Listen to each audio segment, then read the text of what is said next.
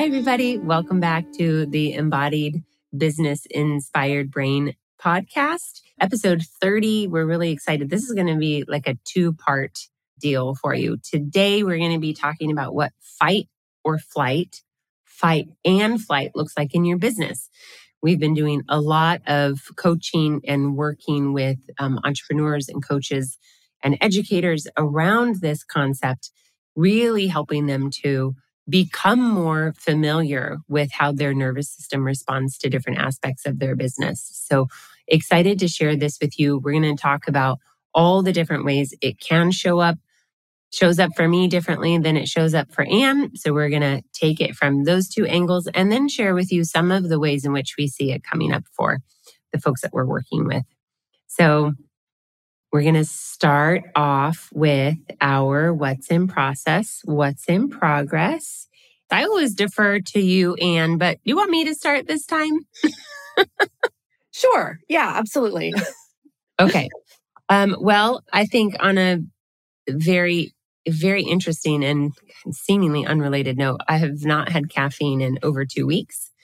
And I'm coming off of a period of time as you know, Anne, of like just really feeling pushed and tired and overworked. We've had so many amazing things going on, um, but life has compounded that. And one of the choices I made to support myself with that and other and in other ways is to stop drinking caffeine. And I am having a very interesting experience.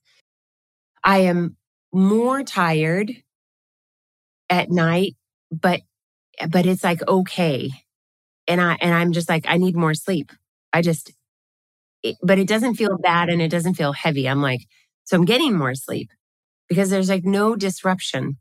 But the flip side of that is my energy is so like intense almost. Like during the day for the most part except for like that natural you know afternoon lull that we all get my energy feels like brighter and more crystalline and my brain is more focused.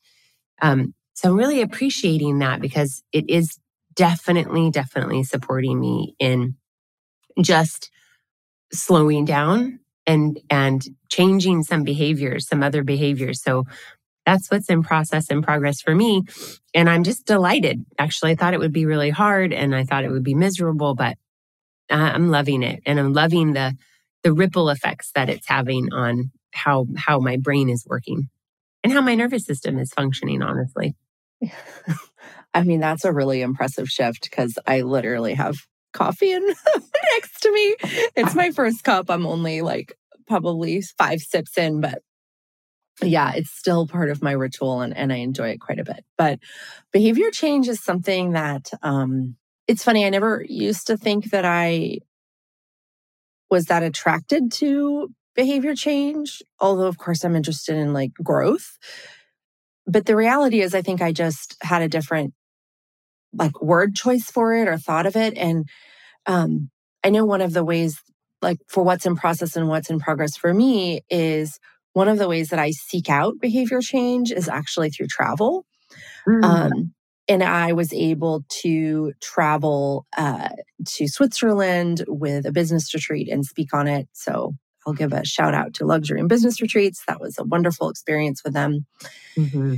And I would say that um, when I get away from the day to day, and as particularly now that I have people that I, you know, smaller people that I care for, just not having to do the day to day and then it's just like so eye opening. Like when I, I, I was on a train uh, in Switzerland and I was traveling from Geneva and I had seen my friends. Uh, this is another amazing thing that I hadn't seen since like 97 mm. um, when we had done an exchange. Uh, they came here, I went there, they came here, uh, some sisters in Geneva.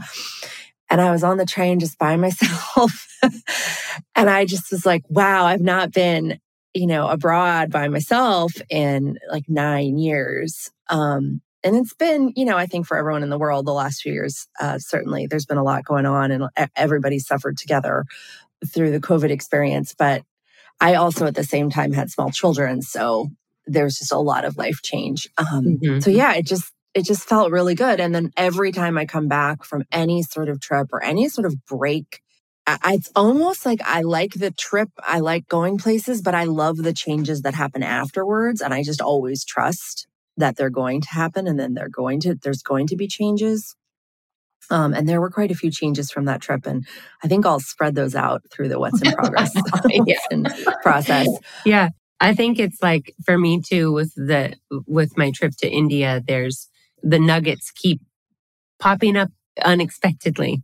And I'm I'm having that experience with you, watching you transition, although you've been back for, you know, many weeks now, that there are all of these little yeah nuggets that keep rising up that you didn't even know were there, that somehow the trip was a catalyst for, you know, the shift.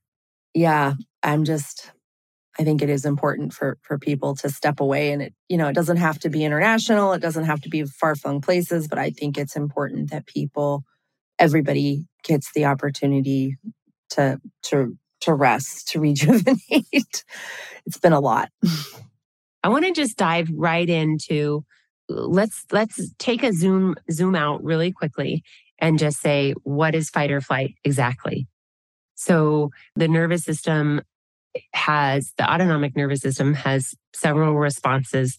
And when we are in a, a safe state, a state where all of our bodily systems are harmonized, um, that's called homeostasis. It's the place where we can truly rest, where we can digest and we can restore. In that place where the nervous system is sending signals to the brain that says, you're totally safe, you can be vulnerable, you can be with people, you know, you can rest if you want, but you can also be in action if you want. It's also that place where we can socially engage, right? So we can connect with people. We feel safe being close to people or speaking to people. Our communication is optimized.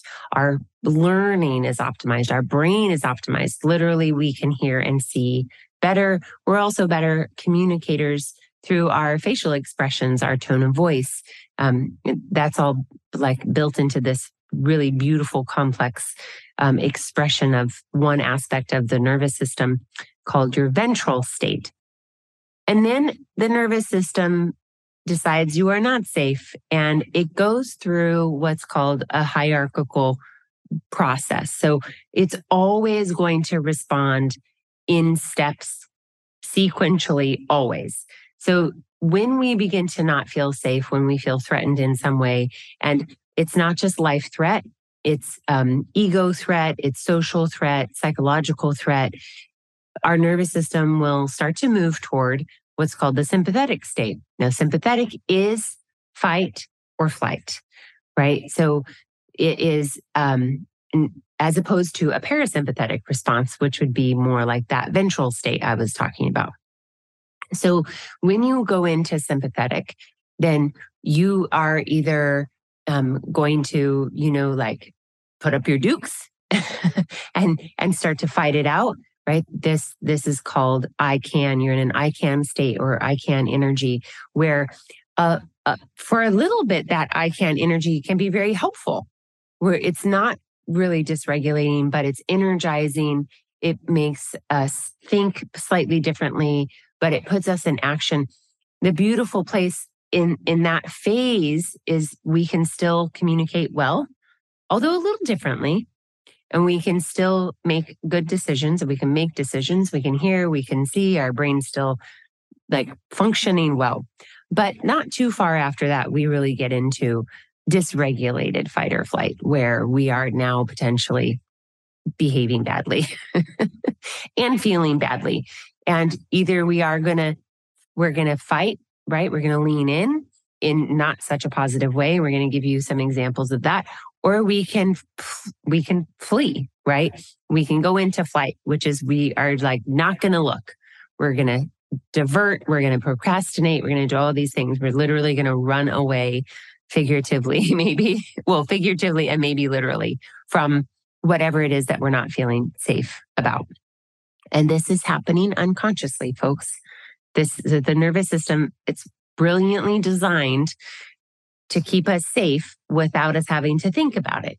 And so therein lies though the problem is that we can get into this fight or flight state and and not really realize that our nervous system is pushing us to behave this way and then we behave in the patterns that we've developed um, which is a whole another series of 10 podcasts to talk about that. So that's that's fight or flight. And so what we'd love to share with you in this episode is just how that might manifest so that between now and episode 31, you can start to get curious about how it's manifesting in you and in your business. And what is your experience of fight or flight in in business and all of the different ways you've been in business over the years? Yeah, absolutely. So I started in business selling flowers door to door. I was about like, I don't know, seven years old. I wanted some quarters. Um, oh my God, I did not know that. I love yeah, it. I mean, I just have been in business. Like, I don't know. There was just something like, well, there's a straight line for me to get what I want. Um, there was a time in my teenage life I wasn't. I was um, working at the Renaissance Fair in Northern California.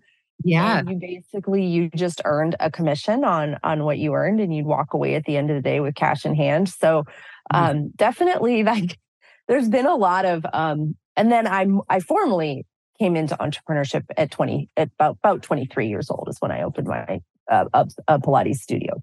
And then I ran that for 20 years. If you haven't, um, if you haven't listened to some of our our business, our work before, love that so much. yeah. So I mean, it's definitely something that it's just I don't know. It's like, but to answer your question, I think for me this has been a little bit harder to untangle, maybe because I, although I have project based worked for companies, which has been fabulous. I've worked for a few companies on project based ways. I have not. I'm trying to think. I've been employees of my own businesses, but I've not. I've not been an employee of many other businesses. I'd have to think. Uh, well, in high school I was, but anyways, um, yeah. So it was a little bit like eh, because it's so close. The the entrepreneurship experience is so close to me. It's like I almost don't know any other way to operate in the world. Mm. And I think that that lack of comparison has uh, sometimes just made me think like oh well i'm not experiencing fight or flight like this is just how it is mm. yeah right i mean i think a lot of us i mean most of mm-hmm. us are probably just unconscious of it absolutely yeah and you know that's pro- right and it's probably true for people who work in large corporations or you know i mean um, and, and different things. I think I've been able to compare that a bit with my partner, um, my husband. He, you know, he he he is an employee for jobs, and I also, of course, see that level of stress that that is there for him as well. Although it, I think it's different. But I think some of the ways that I really find fight or flight expressing it, itself in in my in my experience in business is I'm going to lean into something called the SCARF model. which mm-hmm. is through um, the Neuro Leadership Institute, which both Chantel and I have been trained in. But it, as you were speaking earlier, I just felt very um, drawn to, to bring this topic up. It's just this idea that if if so scarf is an acronym that stands for status certainty autonomy relatedness and fairness and the point of this model is to see you know if if your if your status is threatened if your certainty is threatened if your autonomy is threatened if your relatedness is threatened or your sense of fairness is threatened you're going to come more into uh, a fight or flight. And so as i sort of look at my experience as an entrepreneur as a leader through those lenses i definitely feel that um, you know people can have that experience of status. Like i remember um, the first time i very crucially said, I'm going to hire someone who I think is better than me at the service and, and that I'm providing in my business. Mm. Um, because, you know, it's kind of comfortable being at the top and everyone thinks you're the best. And I was like, you know, I don't, I don't want it to, I don't want to pr- provide the services anymore uh, in my business. I want to lead my business. So I need someone else to be, to be that strong. And so that was an experience that I've had. Lack of certainty in my business has felt um, like not like uh, when I was going through the process of, of selling my studio, there was a lot of lack of certainty. And so that led to a lot of stress.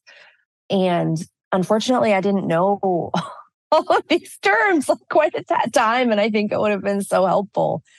But ways in which I have um, responded to stress has been um, I think I'm going to kind of divide. So I was an entrepreneur long before I had children. I had children a little bit later in life. And so my business was my first baby. And it was very easy for me at that point in my life to go into a state of um, sympathetic that was very action oriented um, and very pushing and like, oh, yeah, I'll work 21 days in a row. Like, I, I, oh, I just did that. Like, it just wasn't I don't know. I mean, it was, but at the moment, I was like, I just worked 21 days in a row. That's silly. Um, but I just sort of, um, yeah, I did. That's just what I did. And then post children and really having childcare come into the way, I found that I more retreated in my business when I would feel overwhelmed. I think because there were just so many more demands put mm. on me. Mm.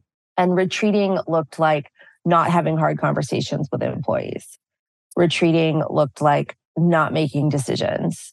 Mm-hmm. Um, I also had some like health challenges thrown in the mix, like one after the other. So I think like my nervous system was like, it's too much. You have to like focus on your health. You need to focus on obviously, you know, your family and Maslow's hierarchy of need, like but getting food on the table. Mm-hmm. Um, yeah, I've I've seen my reaction to have. I mean, I think what it is is it's just not static, right? Like the way that you're going to react to fight or flight within your business is going to change. I think depending on what happens in your life. And yeah. at this moment in the arc of humanity, I still, you know, women are still generally doing the lion's share of domestic work. Um, and so, even if everybody has good intentions, and so we definitely go through seasons of life, and we we see that shift and change. I think the way we are, the way our stress response manifests changes depending on other demands that are put on in our life. Yeah, and it's even more subtle than that, and more moment to moment than that. I mean, honestly, and because the way we respond is based on our you know biochemical makeup like what did we put in our bodies today or yesterday? How much sleep did we get? Like my example of no caffeine like you know what is our nutrition like? So there's there's so many things that impact our ability to what Stephen Porges calls neurocept, right? It's the unconscious assessment of risk that our nervous system is engaged in all the time. So it can change in in big seasons of our life, obviously, but then it can also be nuanced by these other, you know, subtle, subtle things.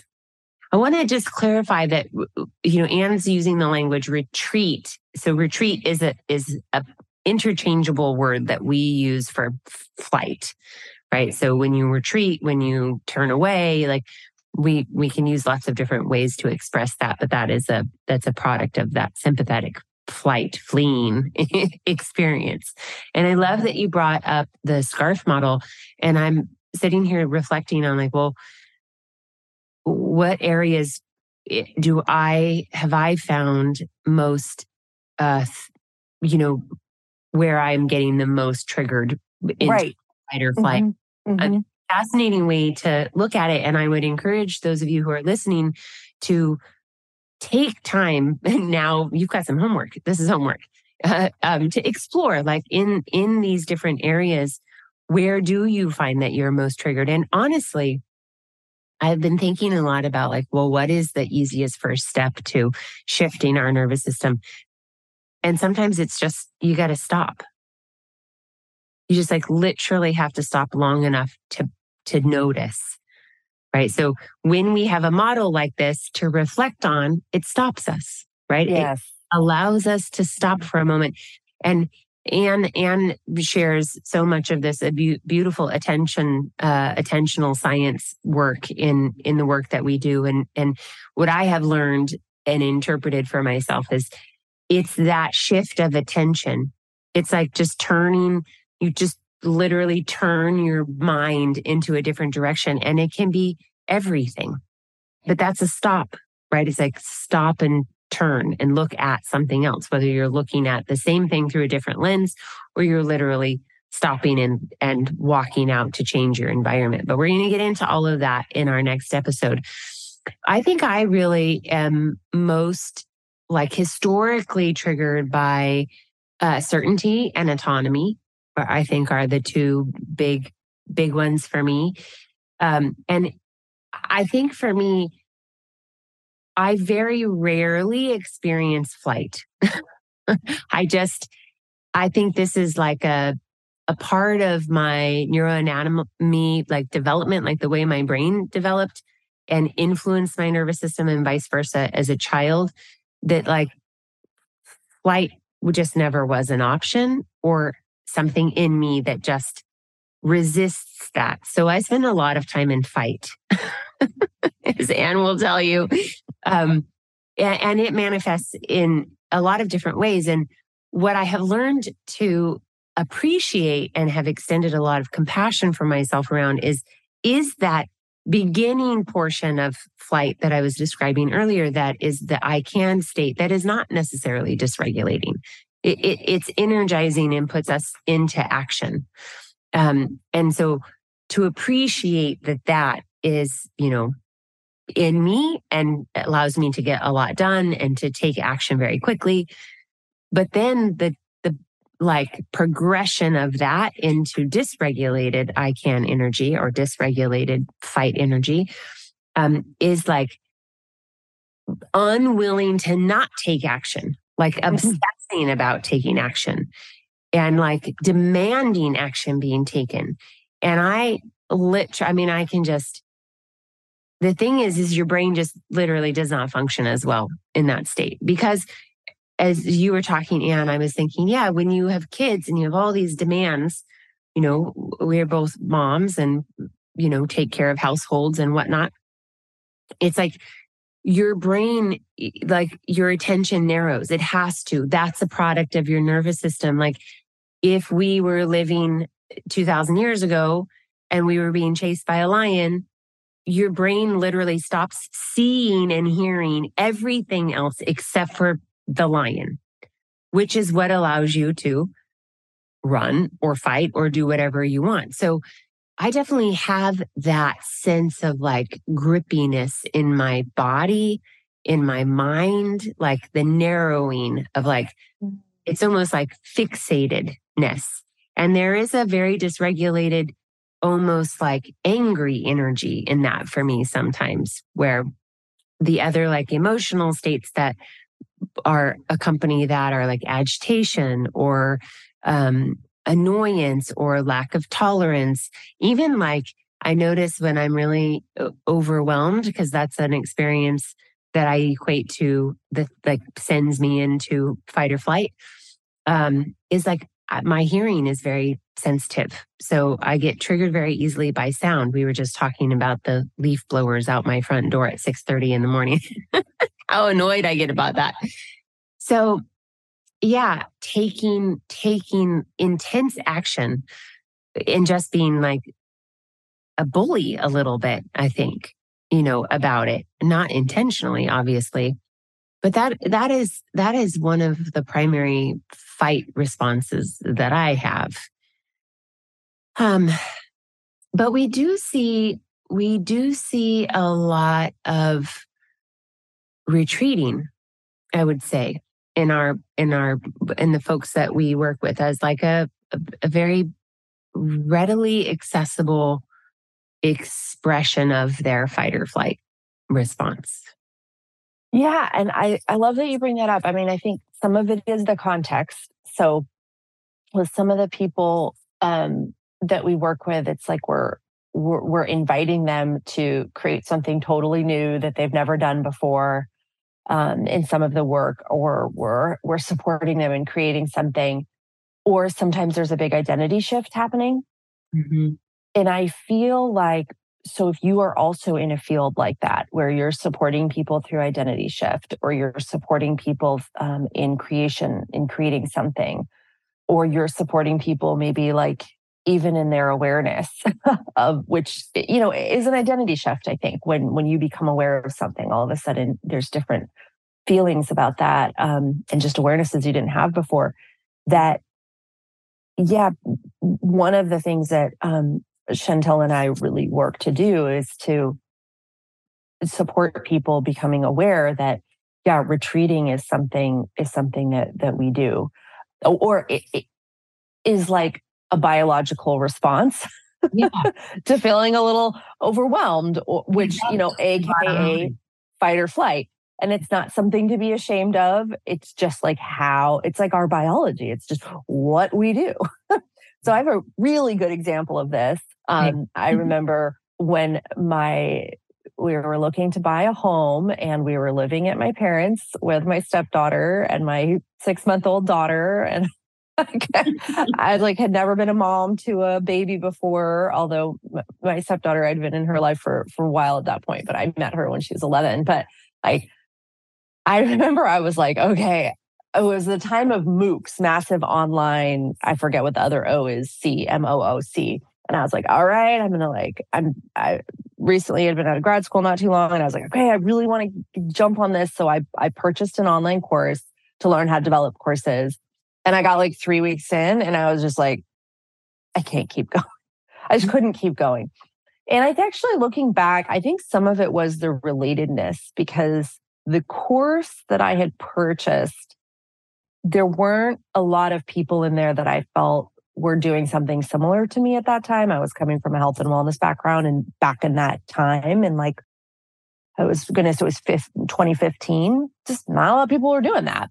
Mm-hmm. Um, at least at that, at least in the course that I had signed up for. So I always love to tell that story to people because now my whole business, my whole life is like designing and creating online work and just educational products that go beyond a Pilates studio, which is like so embodied. Um, mm-hmm. Um, and now I'm much more in the digital place, but also Chantel and I offer other offerings like retreats and workshops and all the things. But yeah, it's okay. Like just give yourself. That's one of the biggest things I love about the awareness of your nervous system and the behaviors that can come up. You just have a lot of self compassion. Yes. And I think um, self compassion was not something that came to me at all, much at all, until I really learned this work. Because you're like, oh, well, that's just how our bodies are and our minds are. And you can't separate the two. So, like, it's okay. So, yeah, I'm, I'm hoping other people, when you're listening to that pod, this podcast, you can have a sense of self compassion as well. Yeah, I was just rereading some work um, from Deb Dana, and she was mm-hmm. citing some uh, research around compassion um, and and then we know the work of Stephen Porges around gratitude, but both compassion and gratitude practices trigger the parasympathetic nervous system. So the rest and digest aspect of your autonomic nervous system. Um, and I think it's so poignant. And we think we'll talk more about that in the next episode around strategies that you can employ both I want to talk about one preventative strategy, one in the moment strategy, and one long term strategy, and then give you a little bit of mm-hmm. background around why those things work so you can understand it. And I want to just end the conversation today with, with two things. One is that as you're exploring, so the SCARF model again, so we invite you to look at how your nervous system is responding through um, its relationship to status, to certainty, to autonomy, to relatedness and fairness, specifically in your work environment, whether you own your own business or you're working as an employee, etc., for somebody else. And and to be very thoughtful about the moment when self-judgment comes in and criticism comes in because it can very easily take that turn right when we start to kind of look inward um, it, it just can turn into a not so nice kind of scenario. So stay gentle, stay in compassion, know that the responses that you're having are unconscious, and then you later are making sense of them. And that's what we really are here to support you with doing is how do you make sense of them in a different way that actually allows you to behave better and get better results and feel better. So, all of that in the next episode. And then if you're listening right away, um, today is November 10th. We want to let you know that we have a really awesome uh, workshop coming up called the Overwhelm Cure. It's November 17th. That's a Friday from 1:15 to 2:45 p.m. PST. And I think it's probably one of our most affordable slash accessible offers that we've ever made. $47. And um, we really we want everybody to come. So, whatever field you're in, whether you're an educator or you are a leader or you are a coach or you're an entrepreneur and you sell doorknobs, like whatever it is, come and check out this work. If you're curious, it's a super low risk opportunity to really see this work in action and take away some tools so that you can change the way you relate to your business and do business in the coming year. Anything else to add to that, Anne? I think that's it. Thank you. Okay. We'll see you on the next episode.